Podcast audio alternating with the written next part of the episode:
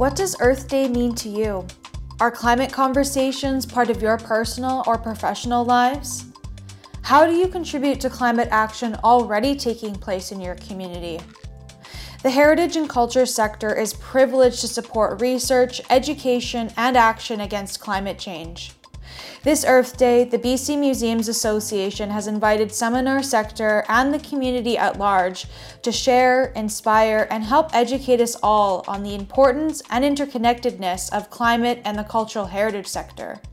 My name is Coe Taylor, and I'm the Special Projects Coordinator with the BC Museums Association. In today's podcast episode, I'm joined by two incredible folks from Potato House to discuss the sustainability of their organization through programming, funding, and relationship building. So, to kick things off, I'll let the two of them introduce themselves. My name is Amber Gregg, and I am the program coordinator at Potato House and also the program coordinator for the Cariboo Chilcotin Conservation Society. And my name is Mary Forbes. And here in Williams Lake, I am the outreach educator for the Potato House, doing everything from heritage to conservation to nature programming as it relates to our amazing 1941 Heritage House. Do I have a title? You're the executive director. Oh, right. Awesome. And I'm also um, an environmental educator for the Cariboo Chilcotin Conservation Society, which we also call the Conversation Society, and do in class presentations about everything related to the same subject. So we've got a beautiful partnership. Thank you both so much.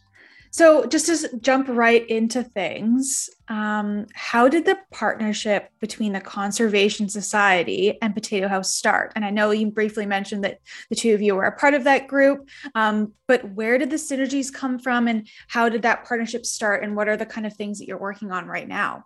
Shall I tell a backstory and then you move into uh, what we're working on now? That sounds great. So, I'm an environmental educator, heritage interpreter from the national parks, and I'm walking around downtown Williams Lake going, Where are the heritage buildings? Where are they? What is that? That's an old house. It's for sale. How much is it? Who do I talk to? And in the process, we had transition towns having a lot of conversation in Williams Lake about how can we be sustainable into the future and climate crisis. And as a part of that group and that conversation, stars in my eyes, let's buy the potato house for $100,000, which was a lot of money in Williams Lake at that time. Vancouver stopped scoffing. and so we, we got it together. We created the Potato House Sustainable Community Society, such a mouthful. We shortened it to the Potato House Project. And it did a composting program because we needed to find a way to not just be a heritage house, but a way for people to know what we were doing. The soil was exhausted. So we're like, bring us your compost. We're going to compost it in like the olden days ways and talk about heritage. And then it just synergized over with the Conservation Society that has a waste education program where we talk about recycling and composting as well, but more like worm composting and in urban composting. And so the two just fit together really well. And we kind of started over here. And then it's like, hey, what are you doing? You want to have a clothing swap? Yeah, let's use your site. Hey, what are you doing? Are you talking about compost? Us too. Oh, let's get, and then it got closer and closer. And now we're very close together. And now mm-hmm. what are we working on? Well, not only that, but we also have three contractors that work at both. So um, our compost expert at the Potato House also does WasteWise education and some community water education um, for the Conservation Society. And the three of us find that we work well together here and we work well together there. And then everybody kind of like stays in their, we don't really stay in our lanes because we cross over a lot, but um, there's a lot of um, complementary skills that help everything kind of come together really well. Um, so when I came on the year before I came on at the Potato House, um, they had another grant writer, Joe Borsato, who is like phenomenal, incredibly smart, just like a wonderful human being. And he had put in a grant uh, to lift the house and replace the basement. Um, the foundation underneath the house was failing and moldy and pretty yucky and very small. It was about uh, three quarters of the size of the footprint of the house. So um, the grant was approved. That's the Community Economic Recovery Infrastructure Program uh, through, oh, I would, I don't want to say. Province of British Columbia. I think it's the province. I think it's the province. And it's been, um, our delivery program is through Heritage BC. And so we're always super happy to have their support on projects as well.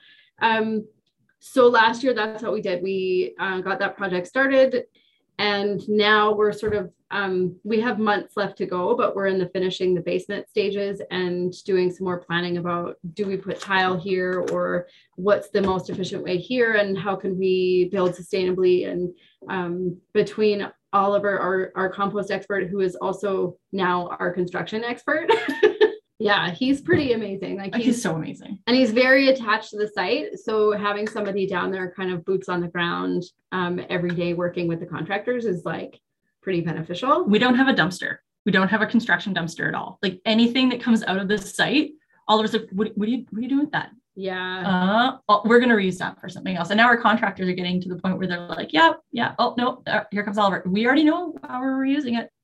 And so it's been pretty amazing. And even um, the contractors will suggest um, they'll they'll make suggestions for how we could get something that's that era or um, they'll say well instead of buying something new we could reuse in this way or maybe we can find this or that so they're actually like really on board with our values and our um, our goals for the project, which is awesome because then we don't have to spend that extra energy trying to like fight for what we want. Uh, so that's good. Um, and then um, once that well, during that project, so we just got approval for two other projects. Um, one is the site um, at one point was used, well, the second owner of the house, the Quintellas, they used it to plant potatoes. And Mr. Quintella was called the potato man. He unfortunately looked a bit like a potato. he was quite round and had some growths on his face. And, and people, and he sold potatoes. So people just said, oh, you know, the potato man's house. The potato man's house. It's kind of derogatory. Let's just drop the man off it and potato house. And it was an easy transition for a community name. Yeah. So it, people barely noticed that we took the man out right away. So um, they had grown potatoes there to help feed the community during World War II or after World War II. They bought the house in 1956. So post World War II, they were buying the potatoes to feed their still in the basement. Oh, okay. Okay. Well, I have the story slightly incorrect, but it was a good feed for me to tell you what it was actually totally. That's great. That's fantastic. Um, so either way, uh, to sort of like with this construction project, the grounds are just a, a dis- total destructed mess because we've had equipment in there and uh, we've had to move a lot of stuff around in the house. Obviously, had to have a footprint sitting over on a different area of the property at one point.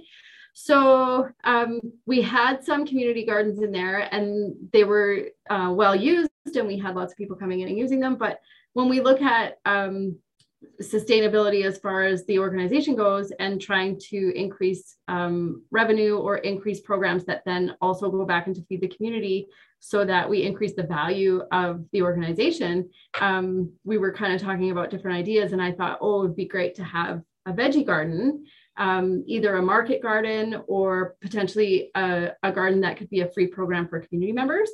So um, that project has been approved through uh, the Ministry of Social Development and Poverty Reduction um, as a job creation partnership program with Work BC. So we will get a full-time employee to come and help develop the uh, veggie garden on the site. And then uh, we'll get some materials and some program costs for that as well, which is great.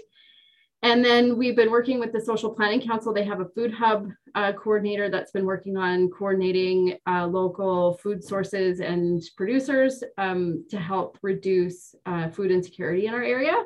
So it looks like that project may end up getting extended next year as well. There might be some funds to hire a person and to get seeds and to keep that project going um, with the purpose of feeding the community as a free program.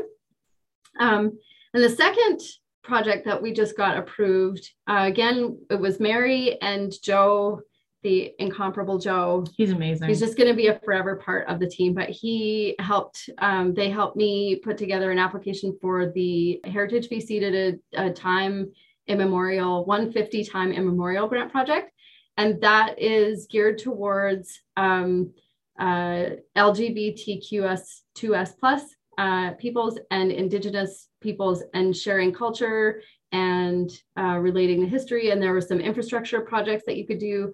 And so we were looking at our, our um, current tours, and most of them reside here in Mary's Head. I'm pointing to Mary's Head.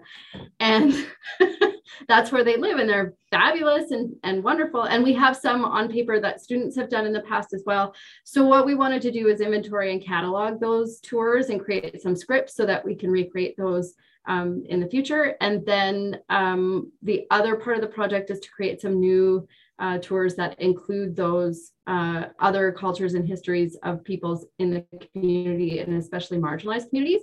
And in our community in particular, um, has a bit of a poor history of uh, openness and inclusivity. So we're aiming to increase the content in that way.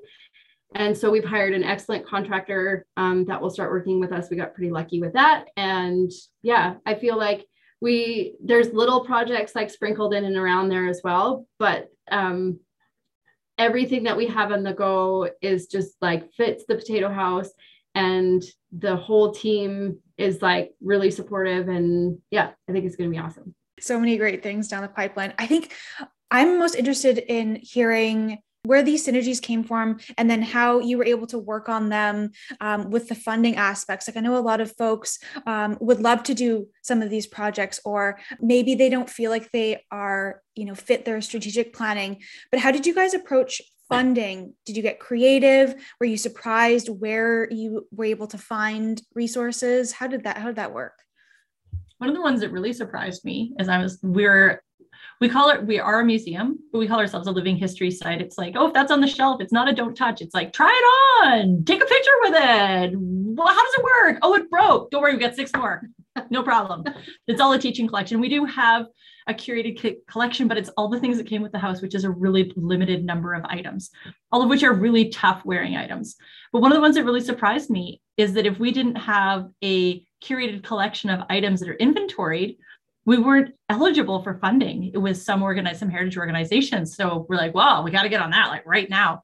And it's been one of those surprise places where we're like, well, we already are a heritage site celebrating the amazing history of British Columbia and all of our people. But like, no, actually, you need to do that. Oh.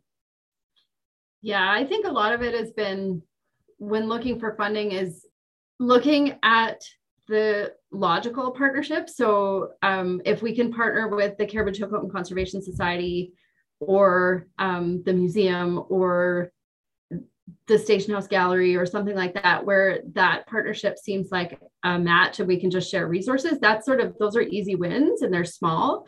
But then also it makes it so that when we're applying for other funds, and again, we sort of look at BC museums and we look at Heritage BC and um, there's other programs and stuff that we look for but we're looking we're when when we're applying for those funds we all then share resources as far as like well this organization is our community partner so we always get letters of support from cariboo chilcotin conservation society for the potato house and vice versa because we're all doing the same kind of work but we're kind of staying in our own lanes too but without um, the siloing, you know how some organizations yeah. are like, that's mine. How could you all apply for that? You took away our, it's yeah. not like that. It's like, hey, did you hear about this application?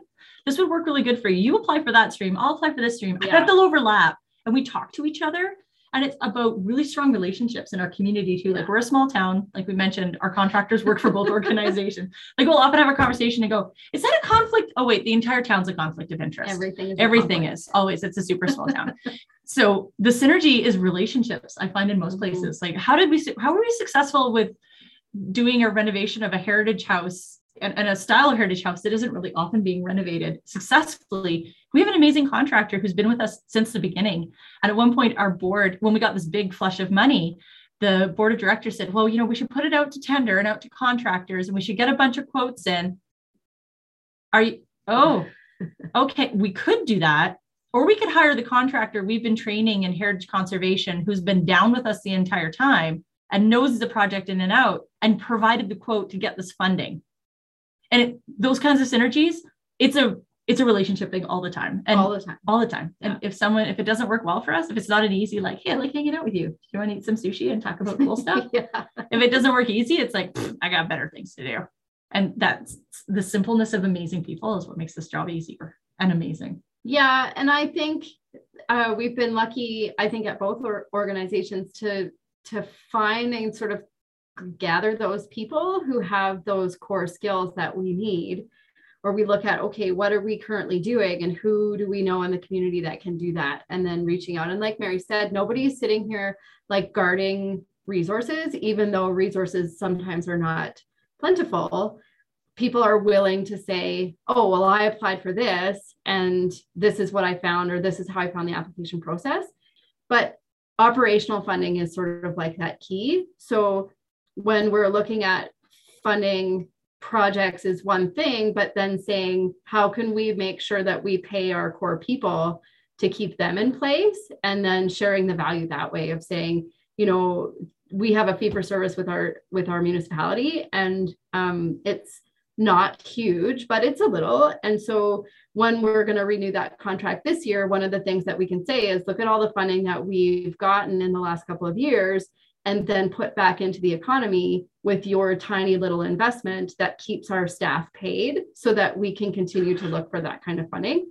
And that's really been a help too. Another place that we found some um, organizations say, like, well, what about your board of directors? And it's like, well, they're all mostly under 50. Every other board that I've been on or organization that I've worked for, they're always like, how do we get more young people? And I think our, our board is like the youngest most creative group of all time and they're fun and they're interesting and, and they're entrepreneurs and yeah. they're like let's just do that. Yeah. It's uh, we're really blessed. Yeah. So we're lucky that way. And then where do you get more amazing people to work on this team? The place that i find people amazing is i'll be talking to another like-minded individual and invariably there might be a story where they're not being valued. Their their incredible skill set is being undervalued or taken advantage of or someone is using their incredible skill set to their advantage but they feel like they're being taken advantage of. And there's so many amazing people in this industry who just love what they do. And we're not always in it for the money. I mean straight up museums is not in it for the money. So having a really strong culture of care because some places don't. And there's people that are still working jobs that are not nice to them. Yeah. We're about like what do you need? We had a summer staff who got a job with BC Parks. We're so sorry we're leaving. We're like, no, how do we support you? Yeah. Go. This is a great opportunity. Come back. Be a board member when you're older. Like anytime we have a chance to support people, we're all about it. It's very clear how um, community is so important in the work that you're doing in relationship building in general. And as I think as a space for education, I'm curious what has been the reception from the public on these kind of environmental sustainable projects that you're working on or the perceived value of it? Because i think a lot of folks um, you know want to share their knowledge about like the importance of composting like your your project and things like that. So what has been the feedback and what are some of the projects that you're kind of looking towards in the future? Maybe a little bit more lofty than the composting? Like are people engaged and excited about the work that you're doing? The potato house has been like um a bit of a center for events learn but you could just have fun. Like they we posted everything from zombie compost walks to um, beer gardens for the stampede which is like an entirely different different demographic of people. And mountain biking conferences? Yeah mountain biking conferences they mountain bike to our site and they drink a lot of beer. Yes. Good fundraising. Yes.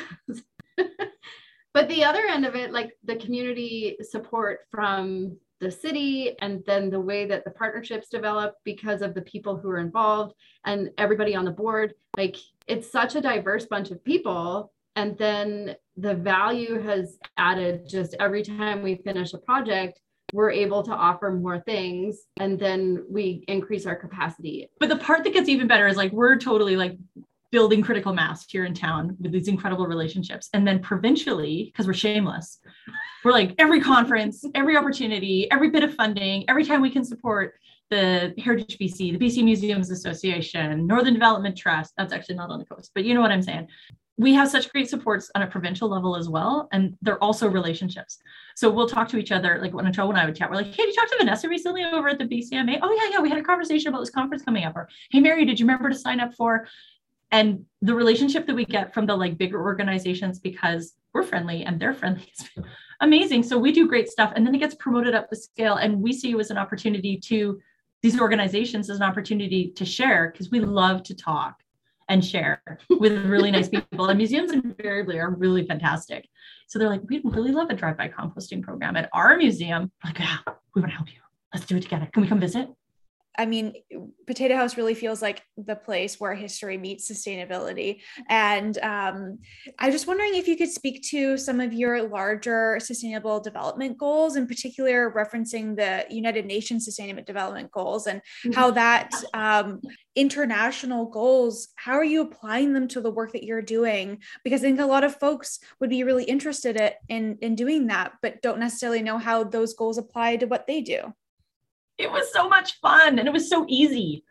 The United Nations sent out these like how would you describe it? They were like worker ants, and they went to all these really remote communities to talk about climate change when climate change was still like, shh, don't talk about it. It's not real. Scientists are weirdos. and so the UN came around going like, no, like seriously, climate change is a big deal, and these are some of the things we're looking at to address it as a world, as United Nations. And these are the 17 ones we're targeting. And as a museum person, every one of those 17 sustainable goals is some kind of a storyline or a target or a connection, like reducing poverty. Well, the people who lived at the potato house in 1956, the Quintelas, they grew their own potatoes in market garden because they moved from Portugal in states of poverty when it was definitely not democratic.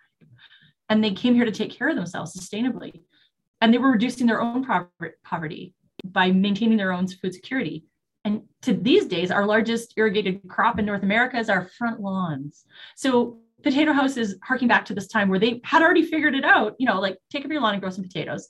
We do recommend a still in your basement. um, but at the same time, how are we able to find other connections on those uh, United Nations 17 sustainable goals? Infrastructure. Like how, how is a sustainable infrastructure going to, well, you know, the greenest house ever built is a house that's already built. Taking it down and putting it in the landfill, it's going to reduce, create more greenhouse gases. And then the materials used to build that house in 1941, like clear fir, big beams, beautiful stuff. Landfilling it is not to the benefit because we're getting like a totally different product off the market these days just because we don't have those original deep Douglas fir forests anymore because we used them to build the houses in 1941 so recognizing that and like how can we support other heritage buildings? Like it's not a tear down if it's old. I mean sometimes but not always. And looking at it as a value item is something that we can get out of for 17 sustainable goals. Now how do we use the united nations every day? So you walk on the property and it's like what? United nations in your head how did that happen? We painted one foot by one foot got students to paint them with the symbols the 17 goals and then we put them along a fence so as you drive by, there's all the symbols with the description of what they are in case the picture is not intelligible enough. And then we'll get the kids to point at it and go, what do you think that one means? And like, oh, I think it's this. How does that apply here? And how has it changed over time? Or how did they already have it figured out? And we've just totally wrecked it because sometimes mm-hmm. it's the truth. That's one of the ways that we include the 17 sustainable goals. Plus, you can just drop, it's like the mic drop for heritage. It's like, and I include 17 sustainable goals in all of my environmental education in the classroom. And my local kids can say 17 sustainable goals. Are you talking about the United Nations? They're in grade three. Bam. You're welcome. Love it. Inspiring and, and some great ways that you guys are implementing those goals. Um, so, before I let you both go, and as we're celebrating Earth Day this year, what are some ways folks in the heritage and cultural community can participate in this environmental and sustainability education work that you guys do throughout the year? That's a good question. Amber?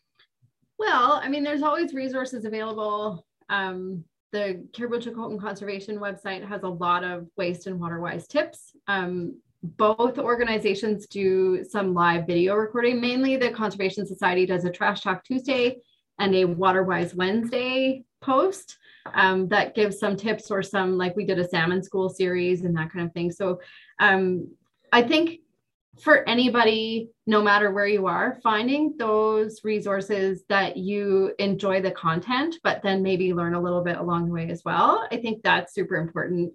Um, and then in our local area, for people around us, um, always checking in. Scout Island is another Scout Island Nature Center that has lots of stuff ongoing and lots of conservation type um, uh, education happening. And then BC Family Day, you guys gave us a grant to do an online heritage tour.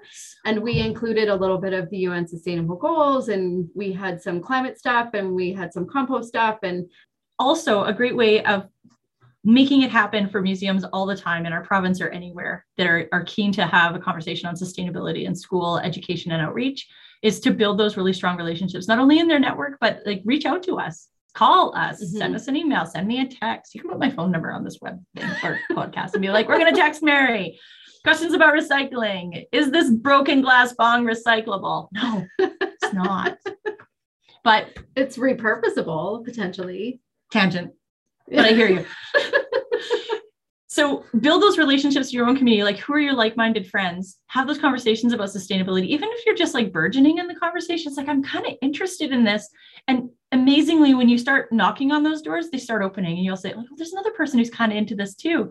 Uh, maybe some radio ads or some social media posts. And then if you're feeling like "Oh, I haven't quite got it yet, call us. Like we love to talk. And we're happy to brainstorm with you. And if you get the chance, come to Williams Lake, come down here and hang out with us. We won't even make you sleep in your car. And we'd love to take you on a tour and talk to you about all the things that's making our little small town and our tiny potato house with Canada's only drive-by composting program with the 17 sustainable goals. I think one of the goals fell off.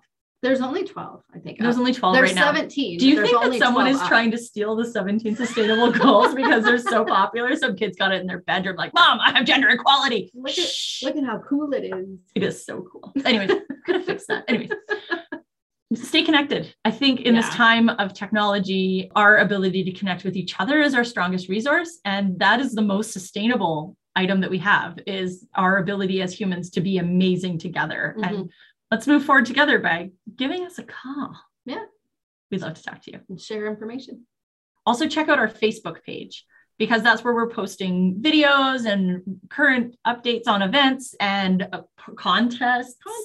And you can watch the ongoing adventures of the potato house, where we lift our house in the air, build a foundation like a parking garage under a house from 1941, and we're still trying to figure it all out. Yeah. So, if anything, watch what we're doing because it's ridiculous and awesome.